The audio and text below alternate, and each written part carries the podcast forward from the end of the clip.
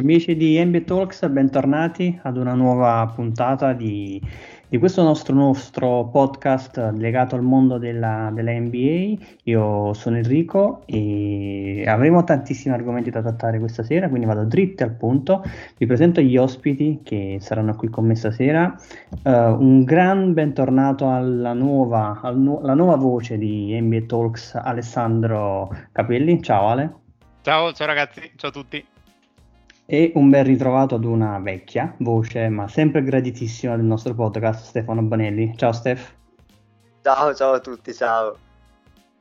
Allora, prima di partire io vi ricordo di seguirci su tutte i principali, uh, le principali piattaforme di podcasting, però vi invito anche a seguirci sul nostro, sul nostro canale Spotify, poi non costa niente, basta fare un following o un seguiti a seconda della, della lingua in cui avete Spotify Così siete sempre aggiornati sulle nostre puntate, vi arriverà una bella notifichina ogni volta che ne pubblichiamo una nuova e ci fate una cortesia così ci aiutate a crescere. Allora, Uh, partiamo a bomba con, uh, con, questa ultima settimana di NBA in cui sono, sono, successe tante cose, abbiamo tanta carne, tanta carne al fuoco. I Brooklyn Nets si sono ripresi la testa della Esther Conference sfruttando un periodo di flessione dei, dei Chicago Bulls. Uh, Miami sta, sta continuando con, ad avere un bel ritmo, mentre dall'altra parte Phoenix continua ad essere devastante, vittoria su vittoria, ha messo sotto anche il Golden State nell'ultima, nell'ultima partita e Utah ancora tiene botta e Los Angeles alle prese con nuovi, nuovi problemi. Partiamo, partiamo da Phoenix, Phoenix che ha ingranato proprio con, contro Golden State la diciassettesima vittoria consecutiva, pareggiando il proprio record di franchigia. Una vittoria arrivata contro appunto l'avversario più difficile che al momento c'è nella, nella, Western Conference e forse dell'intera NBA al momento, tra l'altro senza Devin Booker, che per il secondo tempo è stato completamente out a causa dell'infortunio al bicipite femorale. Quindi ragazzi, come vedete questa Phoenix? Io in tempi non sospetti non vorrei già dire ve l'avevo detto, ma ve l'avevo detto, in, in pre-season avevo già scommesso su Phoenix che è partita piano, ma adesso è veramente, veramente spedita. Sì, Phoenix è veramente impressionante in questo momento della stagione. Aveva avuto un inizio mm, leggermente zoppicante, se vogliamo metterla così, perché poi hanno perso tre partite, quindi è anche ridicolo dire che erano partiti non benissimo, però sono, hanno, fatto, hanno giocato 21 partite, sono in una striscia di 17 vittorie consecutive, quindi questo fa capire che nelle primissime aveva un attimo zoppicato un po'. Adesso invece è tornata la squadra che l'anno scorso ha sorpreso tutti, ha fatto una cavalcata playoff clamorosa ed era arrivata ad essere 2-0 avanti su, sui Milwaukee Bucks. Quindi eh, nelle scorse puntate avevo detto che Phoenix quest'anno la vedevo proprio una squadra perfetta per la regular season e magari un pochino più in difficoltà ai playoff. Oggi, ieri, nella partita contro Golden State invece hanno dimostrato comunque di essere una squadra che pur in una partita sì di stagione regolare ma con un, un sapore particolare di post season ha dimostrato di essere veramente molto molto pronti per dire la loro quest'anno. Ho letto e ho sentito la polemica che c'è stata tra Stephen A. Smith e GJ Reddick con Stephen A. Smith che ha dichiarato la finestra per vincere il titolo di Phoenix finita con GJ Reddick invece che non era d'accordo col noto opinionista eh, americano. Io sto più dalla parte dell'ex giocatore di fila e di Orlando, di New Orleans tra le altre, perché obiettivamente questi Phoenix Suns sono forse questo potrebbe essere magari l'ultimo anno veramente nella quale possono dirla loro, però dire che la loro finestra per vincere il titolo si chiusa l'anno scorso lo trovo un po' eccessivo onestamente. Quest'anno hanno una grande occasione perché in questa Western Conference in cui c'è grande incertezza perché tolti loro i Golden State per il resto le altre squadre stanno un po' tutte faticando chi più chi meno poi chiaramente c'è anche nella Easter Conference come detto prima i Brooklyn Nets che hanno ripreso la leadership eh, della classifica. Però penso che quest'anno Brooklyn, eh, Brooklyn Phoenix possa veramente dire la, la propria parola importante. Non so cosa ne pensate anche tu Enrico e Alessandro però penso che quest'anno possa essere l'occasione per Phoenix. Diciamo che l'anno scorso Phoenix era stata aiutata molto dagli infortuni, da non aver avuto infortuni. Quest'anno con Golden State si è fatto male Booker, Kaminsky probabilmente rimarrà fuori tutta la stagione e dall'inizio della stagione aveva avuto un impatto veramente importante. Quindi adesso secondo me è da capire nelle prossime partite se la squadra, anche senza Booker e senza Kaminsky, continuerà nel, nel percorso di crescita che ha avuto dall'anno scorso che sta continuando effettivamente quest'anno. Eh, io si nomina sempre Chris Paul, si nomina sempre appunto DeAndre Ayton, ma in questo momento secondo me Bridges sta facendo la differenza, specialmente in difesa. Questa è nella partita con Golden State ha tenuto Curry probabilmente alla percentuale peggiore di, di tiro della sua carriera e ha veramente difeso forte. E secondo me lui in questo momento è il vero ago della bilancia di questa squadra e sta facendo veramente la differenza e vale effettivamente il rinnovo di contratto che gli hanno dato quest'estate a Phoenix e se hanno deciso di dare un rinnovo di contratto a Bridges e non darlo a Ayton, secondo me l'importanza all'interno della squadra di Bridges è nettamente, nettamente superiore. Non so cosa ne pensi Enrico. No, per me hai toccato un tema, un tema cruciale della, di Phoenix, perché al di là della prestazione individuale di Bridges, che è, è stata d'impatto perché ha tenuto Steph Curry a 4 triple su a 3 triple su 14, una roba del esatto. genere. È una delle poche volte in cui Golden State ha segnato meno di 100 punti, quindi non è soltanto Bridges che ha difeso forte su Steph e ovviamente ha avuto un impatto significativo, ma è anche la difesa di Phoenix che è ovviamente una squadra che gioca bene, ha dei leader offensivi di un certo, di un certo rilievo, di certo rilievo, però è anche una squadra che difende e difende bene. Sì, diciamo che il dato forse più eclatante è che come rimbalzi offensivi Phoenix in questo momento è 27esima. Quindi Monty Williams, scuola Spurs, quindi scuola Greg, Pop, Greg Popovic, ehm, dove nei rimbalzi difensivi comunque c'è la squadra che si concentra totalmente sui rimbalzi difensivi, mentre sui rimbalzi offensi- offensivi proprio non, non, li, non, se ne interessano neanche, proprio per limitare la transizione in, eh, in attacco delle, delle, squadre. In questo momento Golden State basa tutto sulla transizione, quindi rimbalzo e partono.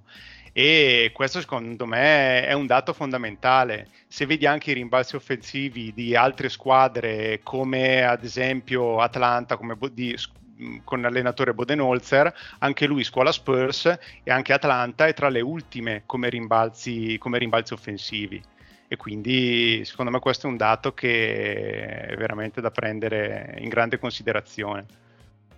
C'è anche da dire che effettivamente sono due squadre che sbagliano molto poco al tiro, quindi questo le facilita anche, o meglio le facilita, le condiziona nell'essere molto indietro nella classifica dei rimbalzi presi offensivamente, a differenza invece magari di altre squadre come Oklahoma City che la classifica parla chiaro, nonostante ciò sia la prima, nonostante ciò la prima per rimbalzi offensivi anche appunto per il fatto che le percentuali al tiro sono molto peggiori, però effettivamente la disamina tecnica che è stata fatta è eccellente e raffigura quel, rappresenta quella che è l'identità di gioco sia di Phoenix che di Atlanta, che sono due squadre che l'anno scorso hanno sorpreso particolarmente e stanno continuando quest'anno da questo punto di vista.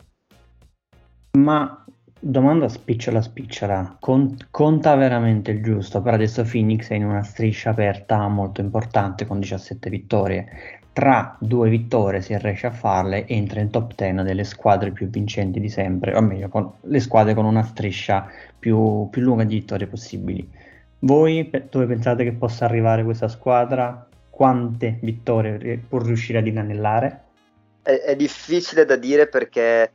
Eh nella regular season vediamo dei cambiamenti dall'oggi al domani basta un infortunio grave che magari può mettere in difficoltà una squadra perché eh, abbiamo visto quanto comunque faccia la differenza anche solo il singolo giocatore al di là del fatto di avere comunque un gioco di squadra ben rodato.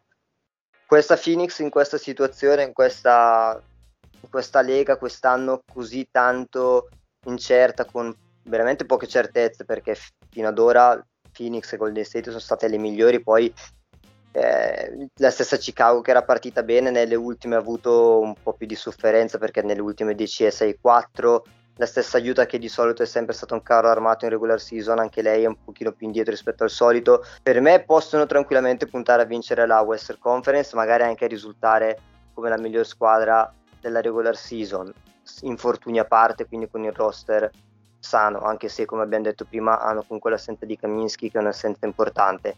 Penso che quello possa essere l'obiettivo, poi chiaramente il fattore campo e playoff sarà importante, quindi eventuale, un'eventuale nuova finale, nuove finals, avere ancora il vantaggio di poterle giocare in casa potrebbe magari fare la differenza. Io penso che vincere la Western Conference, se la giocheranno con Golden State, bisognerà vedere anche qui il rientro di Clay Thompson, però penso che al momento sia una lotta 2, hanno comunque già quattro partite di vantaggio e sono un, un buon bottino, nonostante la stagione sia appunto ancora lunghissima perché mancano ancora veramente tante partite, se ne sono giocate solo una ventina. Sì, sicuramente la finale di Western Conference eh, li vedo in finale, che poi rie- però comunque a Western Conference effettivamente, come diceva Stefano, c'è Golden State, c'è Utah, ricordiamo anche Dallas e trovarsi anche un Dallas eh, nei playoff eh, con un Doncic e un Porzingis eh, rodati che finalmente dialogano tra loro, secondo me non è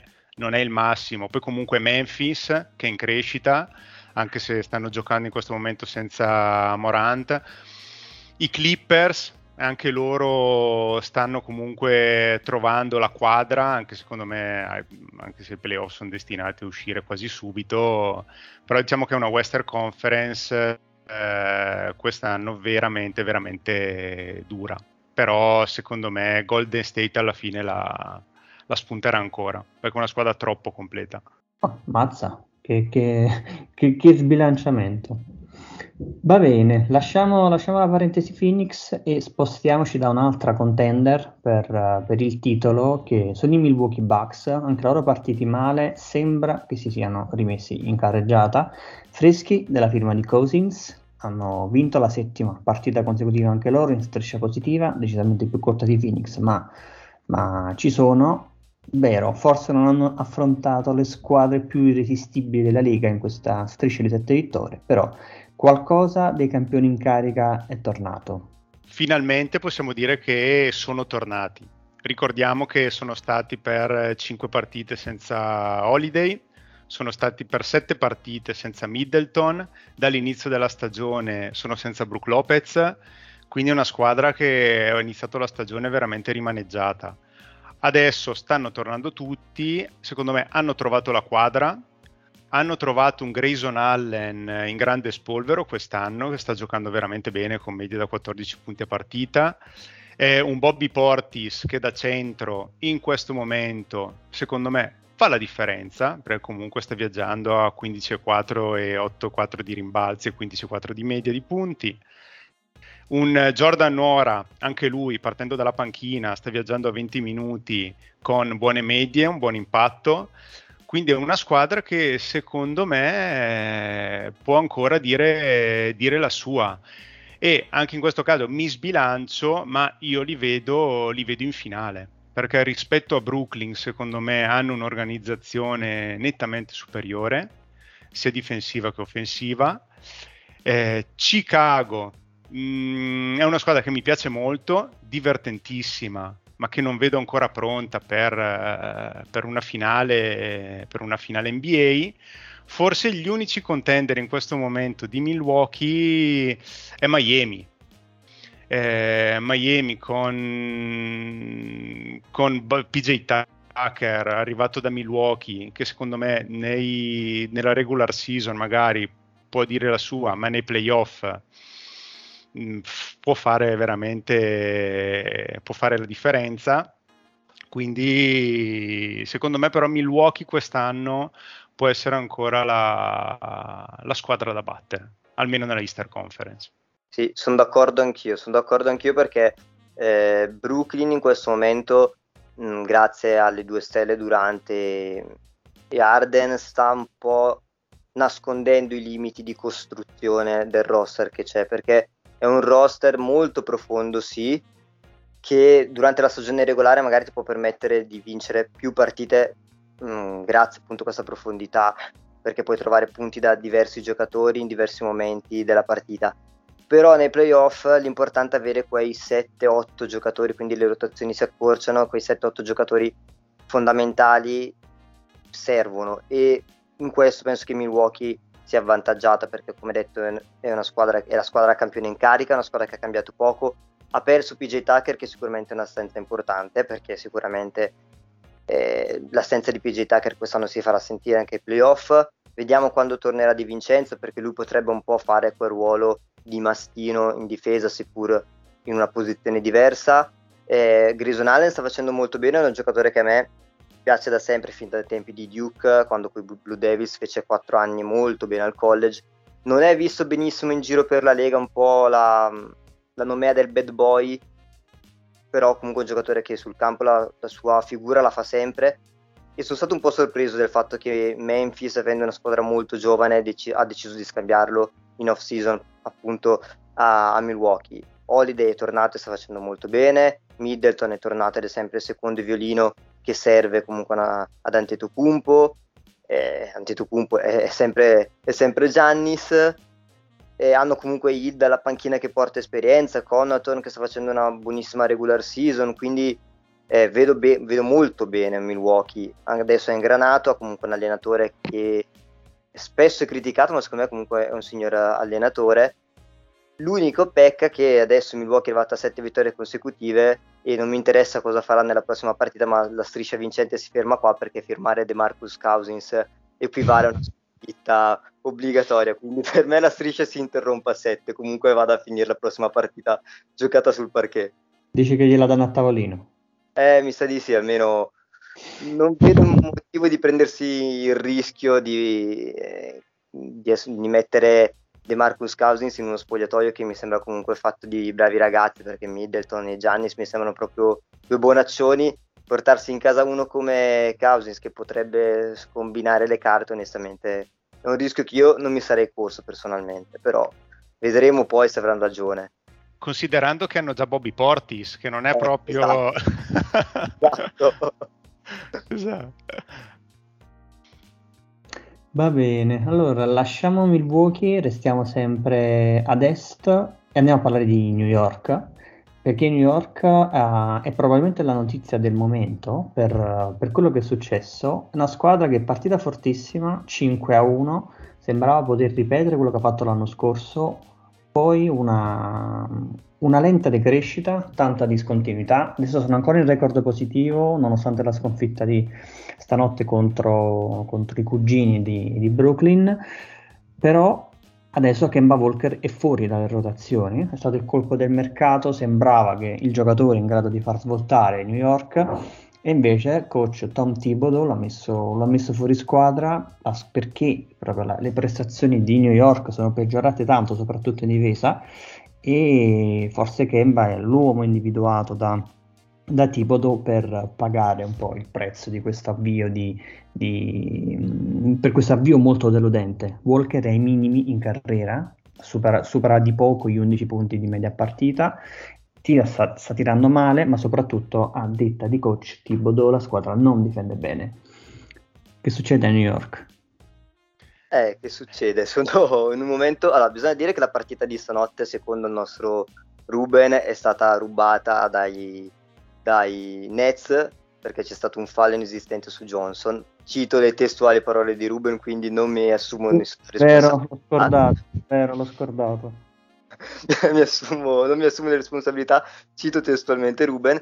Eh, però New York effettivamente adesso ha il problema Kemba perché secondo me comunque è stato un buon colpo perché è arrivato senza dar nulla in cambio con uno stipendio basso perché alla fine un biennale a 9 milioni eh, è una cifra più che ragionevole per Kemba Walker si sapeva che portava con sé tante incognite perché se Oklahoma City nella persona di Sam Presti decide di eh, lasciare, dare un buyout a un giocatore quando sempre si è conosciuto per riuscire a ricavare scelte anche dall'ultimo dei panchinari, beh, eh, probabilmente qualcosa sotto c'è. La cartella clinica di Kemba probabilmente non è delle migliori e si sta vedendo un po' in questo inizio di stagione.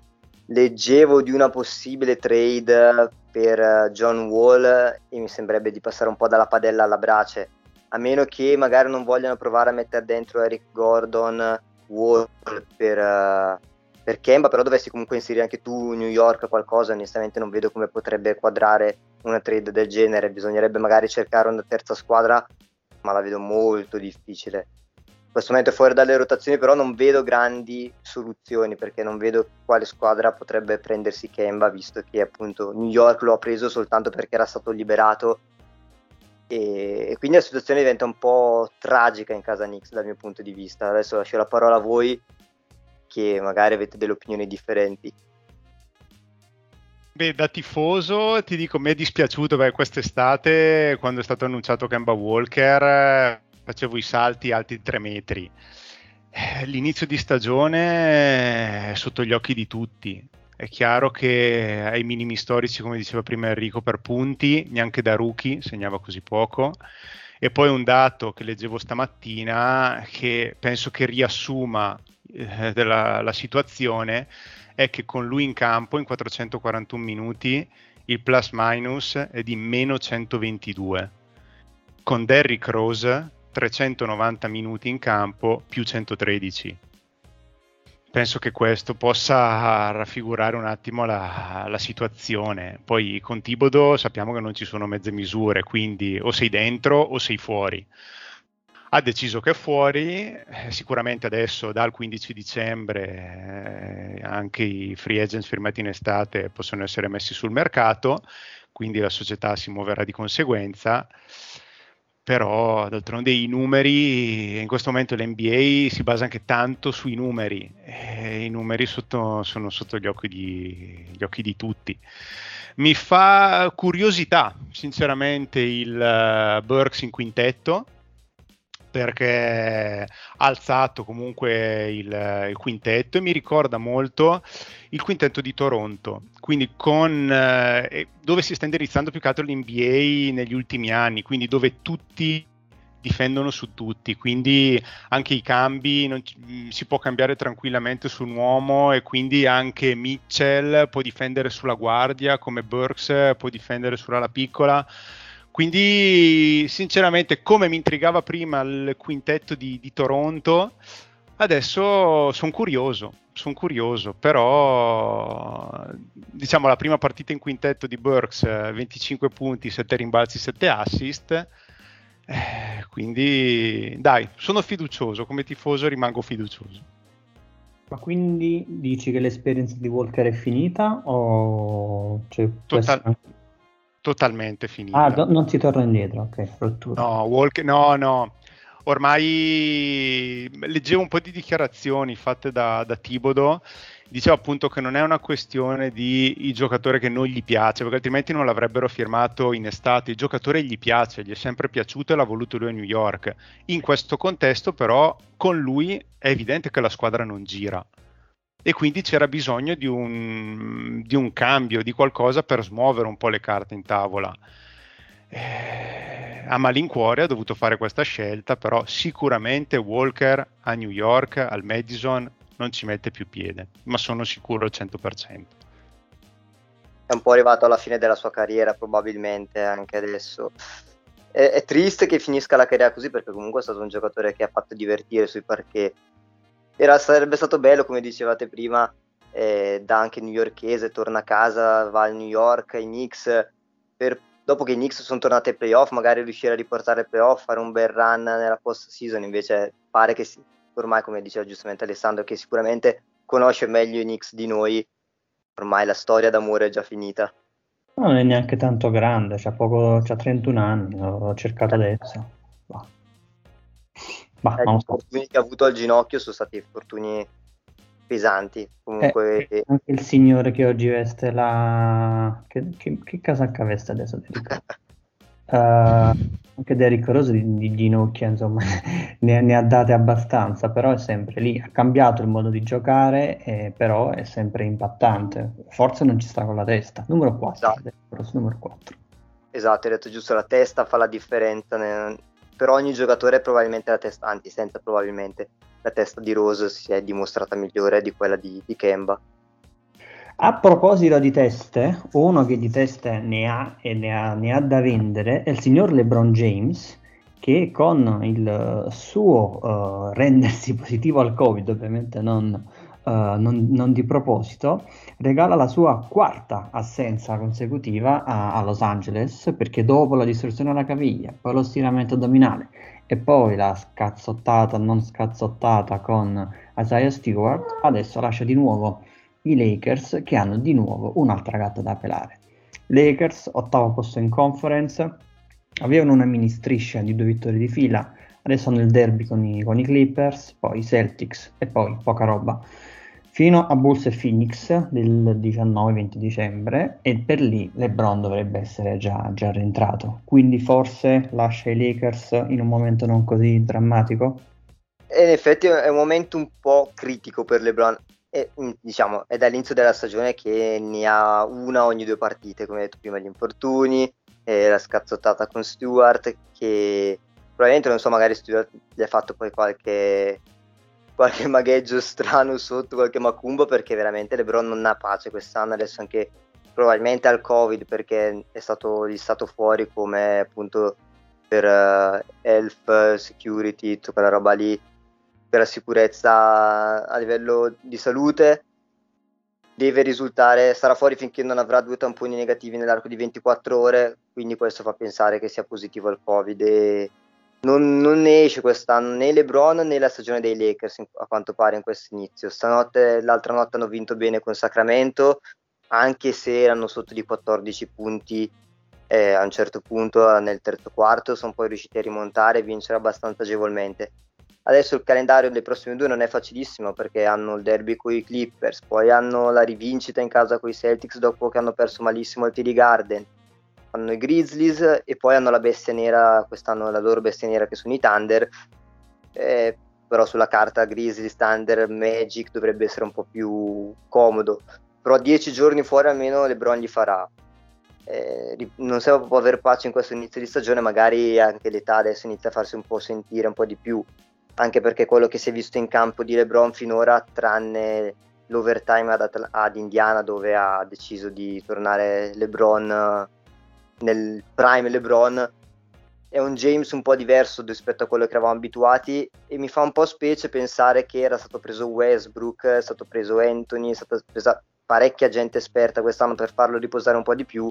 I numeri invece dicono che sta giocando praticamente quanto se non di più rispetto all'anno scorso. Quindi qualche domandina qui anche proprio in casa Vogel bisogna un attimo farsela e comunque continuo a restare dell'idea che Vogel rimanga un po' sulla graticola e non so se guiderà ai Lakers fino a fine stagione perché i Lakers hanno bisogno un po' di un cambio di rotta e ripeto l'unica cosa che potrebbe farli eh, svoltare questa stagione sfortunata fino adesso sarebbe un cambio in panchina vediamo è tornato Reeves ora dall'infortunio rookie che si è dimostrato un giocatore importante, soprattutto per quanto fatto vedere in difesa, dove i Lakers sono stati veramente imbarazzanti quest'anno. Hanno una difesa in transizione che è veramente ridicola. Nella partita persa al triplo overtime contro Sacramento hanno preso dei canestri che neanche in terza serie armena, quindi eh, hanno bisogno di svoltare in qualche modo, vediamo se magari senza LeBron in queste 10 partite più o meno che saranno, quello che sarà, troveranno un equilibrio Westbrook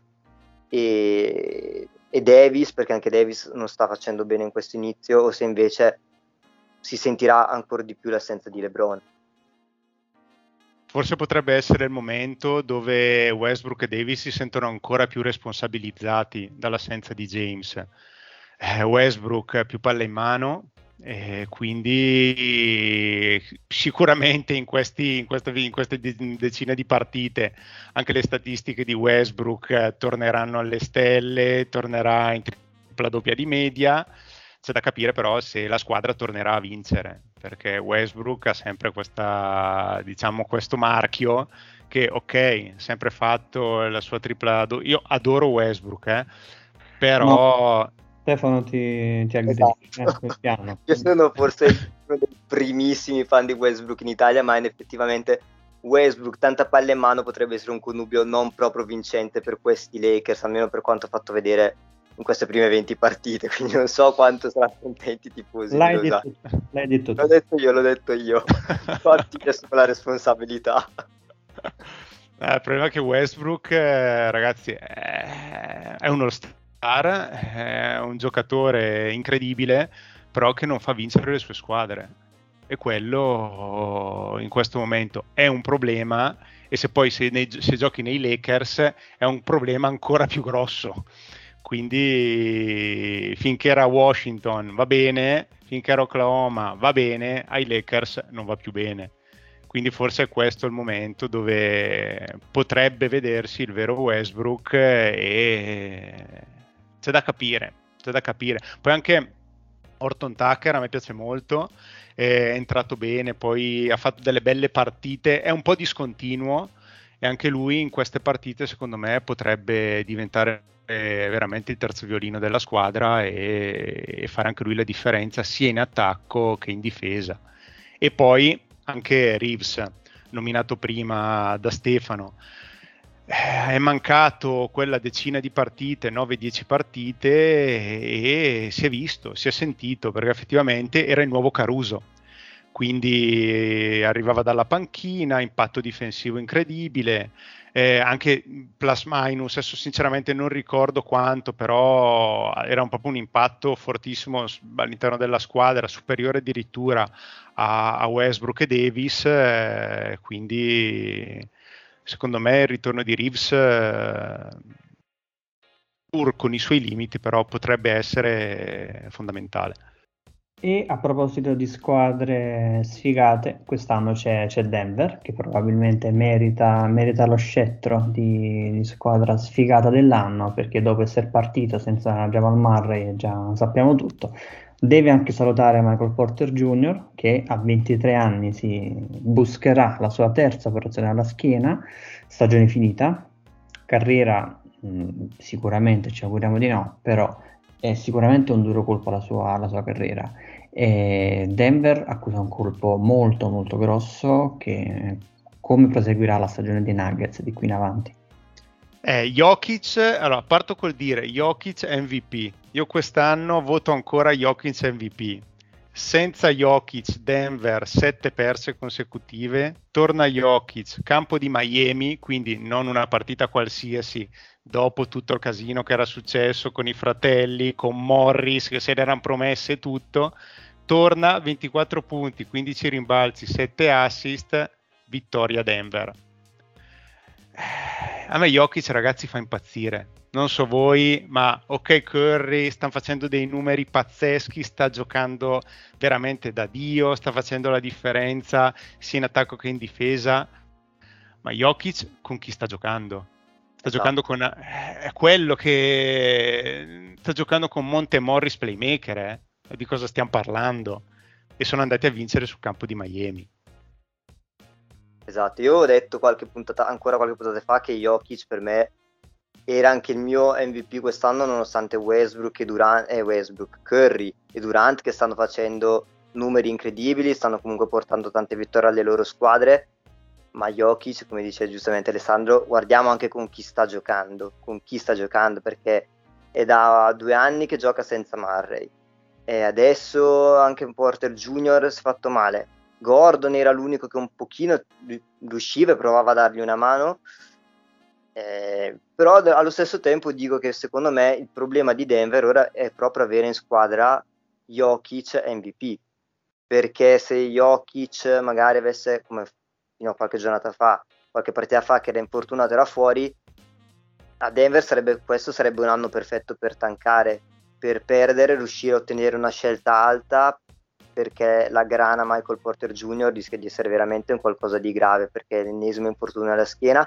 Quest'estate appena rinnovato al massimo salariale, scelta condivisibile perché non poteva fare altrimenti Denver però secondo me con Murray fuori, magari Jokic, qualche infortunio che lo tratti con un pochino più di cautela, fare un po' quello che ha fatto Golden State l'anno in cui si fece male eh, Thompson, che poi anche Curry giocò pochissimo perché ebbe un problema al, po- al dito, il polso, adesso non ricordo, e arrivò ad avere la seconda scelta al draft. Ecco, con Jokic che viene da una stagione di MVP e che continua a giocare da MVP, Purtroppo Denver non può farlo, ma secondo me sarebbe l'ideale per Denver riuscire a fare una stagione di questo tipo, perché ha bisogno secondo me di trovare una terza stella nuova dal draft da affiancare a Jokic. Tra l'altro ci sono tanti lunghi che potrebbero accoppiarsi benissimo con Jokic, però giustamente quando hai in squadra l'MVP non puoi perdere apposta.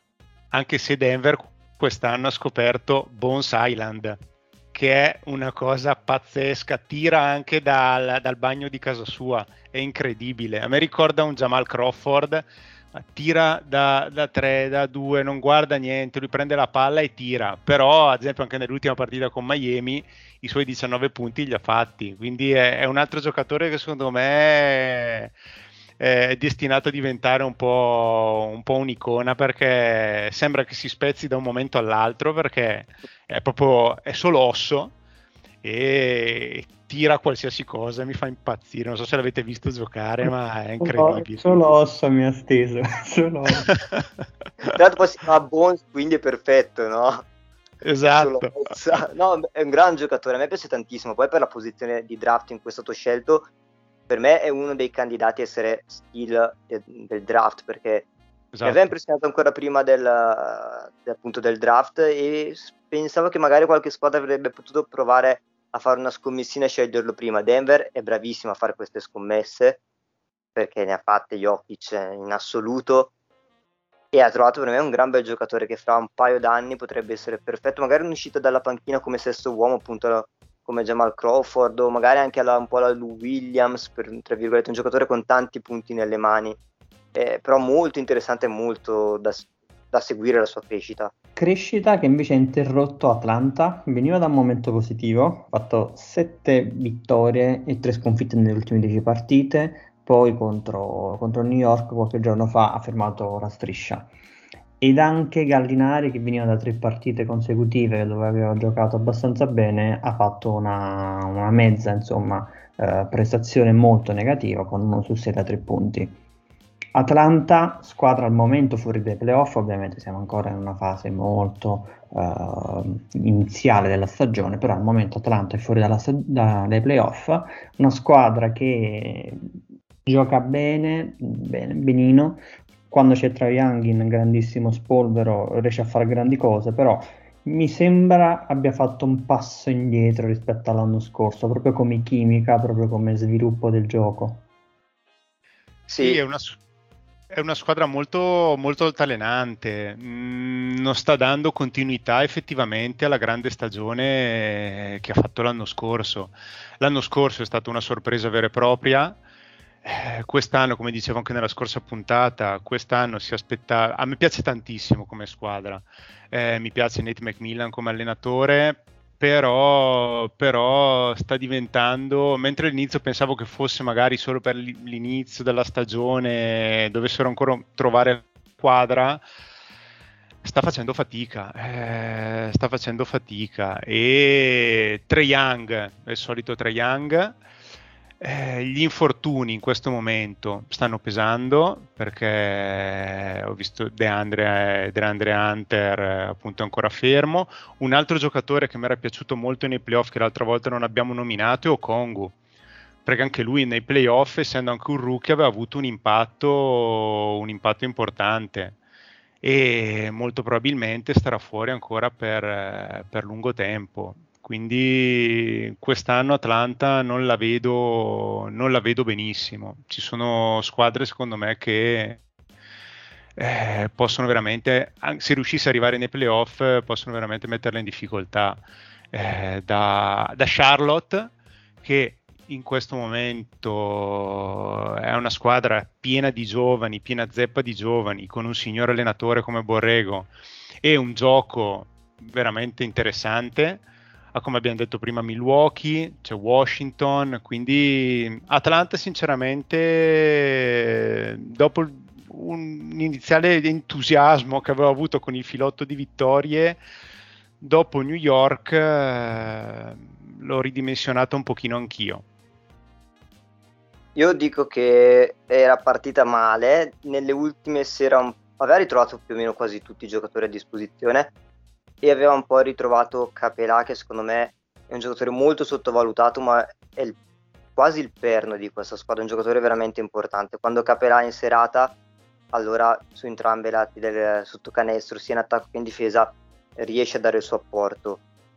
Nelle ultime l'ha ritrovato e si è un po' ripresa. Adesso ha avuto pure l'infortunio di Bogdanovic, come abbiamo detto sono fuori Okongu, fuori anche Hunter. Io rimango sempre dell'idea che Atlanta, eh, capisco, ha tantissimi giovani interessanti, però dopo un anno che fai le, le arrivi in finale di conference, seppur sfruttando le tante assenze degli avversari, gli infortuni ed una Philadelphia che si è un po' suicidata in quella serie, eh, avrebbe secondo me dovuto fare una, avrebbe dovuto prendere una decisione più decisa. O ritorniamo ad essere la squadra che ogni anno è lì prova ad arrivare ai playoff ma c'è il rischio di non arrivarci oppure fare scambiare quei due o tre giovani quei, almeno quei paio di giovani per prendere dei giocatori più pronti pronti subito per confermarsi ai playoff e dare fastidio ai playoff questo non l'ha fatto Atlanta e ora si trova con una panchina con Gallinari, Williams e Hill che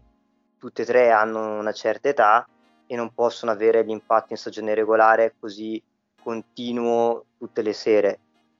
Quindi io fossi in Atlanta, continuo a ripetere, cercherei di scambiare ad esempio anche Cam Reddish, che è un giocatore che può avere tanto mercato, o lo fai giocare tanto o non puoi permetterti di fargli giocare 10 minuti a partita quando, quando gli va bene e tenerlo lì che poi fra poco andrà anche a scadenza.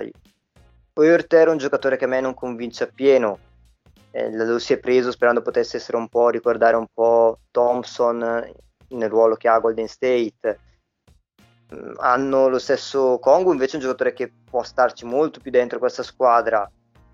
Credo che Atlanta abbia bisogno assolutamente di un giocatore non un veterano veterano, ma un giocatore con 5-6 anni di esperienza nella Lega che possa avere un impatto importante tutte le sere anche in chiave playoff. In questo momento questi sono i miei dubbi su come è costruito il roster. L'anno scorso gli è andato tutto bene, quest'anno non gli sta andando propriamente tutto bene, visto anche la questione infortuni.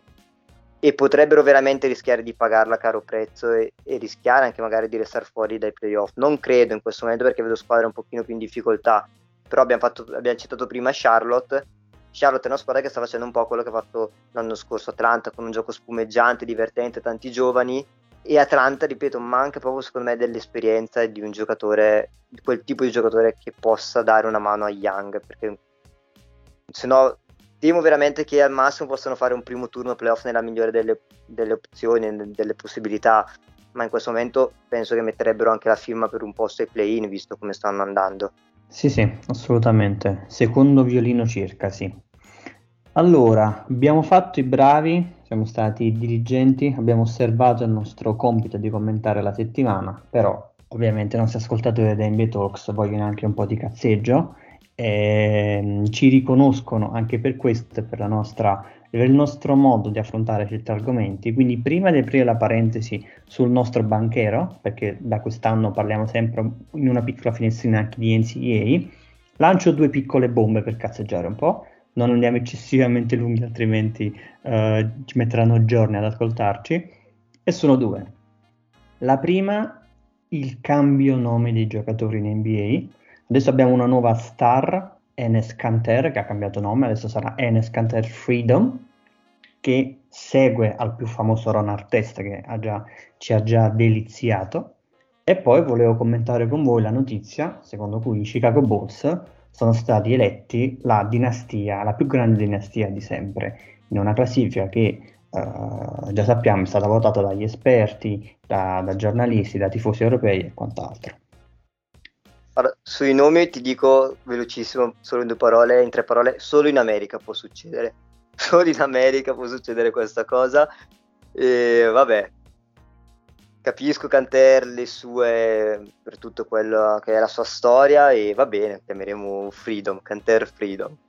E su, per quanto riguarda Chicago Bulls io non ho ben vissuto quella squadra, anzi non ho vissuto quella squadra, tutti un po' l'abbiamo vissuta l'anno scorso quando è uscito The Last Dance, eh, diciamo che è la squadra più iconica insieme a, a Golden State probabilmente per quello che hanno fatto e gli Spurs di Popovic per le partecipazioni consecutive ai playoff, più, la striscia più lunga da questo punto di vista nella storia della Lega, quindi penso che non potendo giudicare più di tanto, forse anche i Lakers del Lake Show, dello Showtime, però chiaramente quando in squadra è Michael Jordan, che è il giocatore, il GOAT della pallacanestro, ci sta anche che la squadra per cui ha giocato venga definita la dinastia più, più importante della Lega, della Beh, storia della Lega. promosso. Guarda, ricollegandomi appunto al, ai Chicago Bulls, ovvio, squadra più iconica e giusto così. Però non vedere in quelle cinque squadre votate eh, i Los Angeles Lakers di Shaq, Kobe, Fisher, Curry, a me ha fatto un po' male, nel senso quella squadra lì secondo me rispetto anche alla Golden State di Curry, Thompson, e Green e compagnia cantante eh, è ancora più iconica perché è fatto a Los Angeles, perché Shaquille O'Neal eh, era un personaggio in campo, era un personaggio fuori dal campo, eh, voglia di allenarsi zero, però quando entrava in campo faceva la differenza. Kobe Bryant che si odiavano eppure vincevano e hanno vinto tantissimo. Quindi fuori dai 5 quella squadra lì mi ha lasciato un po', un po' perplesso, mi è dispiaciuto. Poi ovvio, anche i San Antonio Spurs con Duncan, Ginobili, Parker, però i Lakers di Kobe sono nostalgico, però ci stavano. Appena sotto Chicago, ma ci dovevano stare.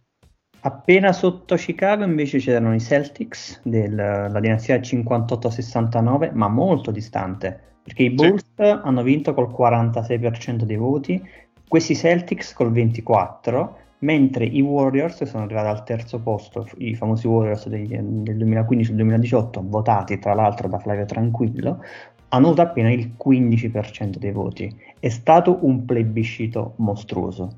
Sì, c'è anche da dire che eh, quei, quegli Warriors lì avevano in, anche in squadra Durant, che forse è il giocatore moderno più odiato dai tifosi della Lega in generale. Quindi questo per me non li ha aiutati un granché. Capisco che un amante del basket come Tranquillo eh, abbia votato per loro, però eh, io non avrei votato per loro, ecco, avrei votato io, no, io, io, proprio Tranquillo non, lo, non, non, non l'ho capito, proprio lui non, l'ho capito.